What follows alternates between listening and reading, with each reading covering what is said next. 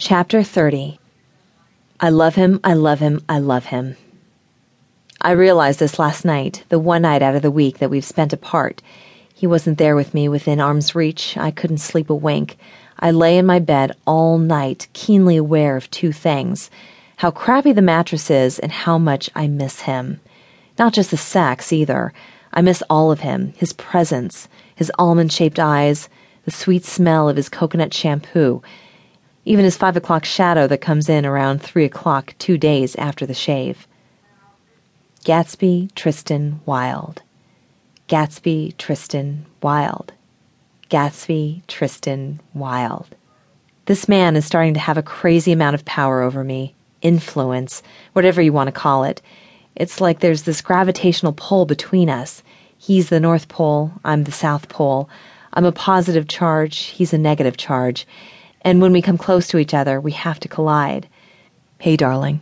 Gatsby waltzes over to my desk and plants a big, wet kiss on my lips. I tilt my head back. He takes the opportunity to run his fingers between my thighs. Damn it, I should have forgotten to wear underwear again like I had on Wednesday. When he discovered that I wasn't wearing panties, we used our lunch break for something other than lunch. Gatsby kisses me again. His tongue runs round along my teeth. I arch my back forward and run my fingers through his hair, but I don't get up. Gatsby Tristan Wilde. Gatsby Tristan Wilde. Mrs. Gatsby Tristan Wilde. The thought just pops into my head. Ugh, no, no, no, I say to myself. Don't even go there, Annabelle.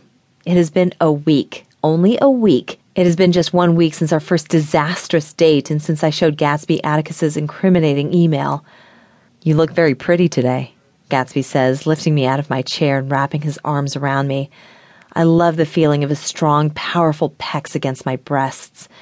But what's also nice is that he had noticed that I'd gone the extra mile today. Maggie May had helped me pick out a brand new pair of four inch heels and a sensible yet sophisticated sexy suit, a matching skirt and jacket, and a beautiful pink blouse to go on the inside. I love the way the flowing material peeks out from underneath the tailored jacket, giving my outfit a sense of femininity. I'm also wearing my hair down at my shoulders, not up in a bun or a ponytail, and the waves give my face some sort of glow, at least according to Maggie May.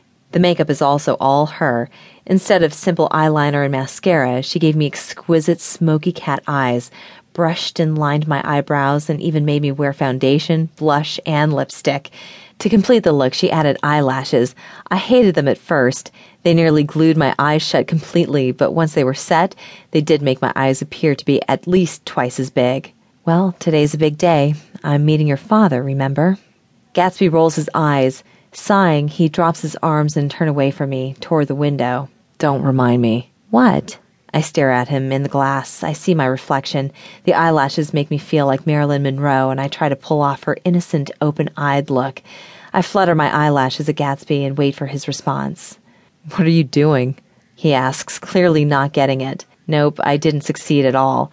Not even in spirit. I've just confused him. Nothing. I say quickly. Not looking forward to your dad coming? He shakes his head. I'm not ready to see him. Gatsby's been dreading this meeting since he told his father about the Atticus situation.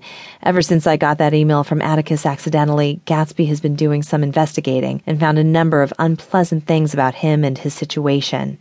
Apparently, Atticus has manipulated Wilde International's financial data to artificially depress the share price of the company prior to the IPO. He's done this in exchange for a bribe from the investment bank.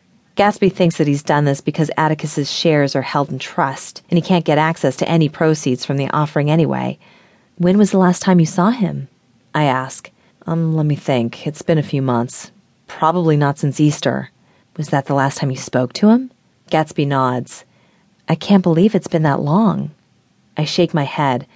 My mom and I used to talk almost every day. I can't imagine not seeing her for that long or talking to her for that long. As soon as we got back together after our big fight last weekend, I told Gatsby everything. I told him about my mother and how close we were. I told him about her death. I told him how much I missed my sisters and that I hated how we no longer spoke. These were all the things that I regretted not telling him before, and I had to make it right. We stayed up almost all night talking, even though he had a very important meeting the following day with the partners from the investment bank. I really appreciated it.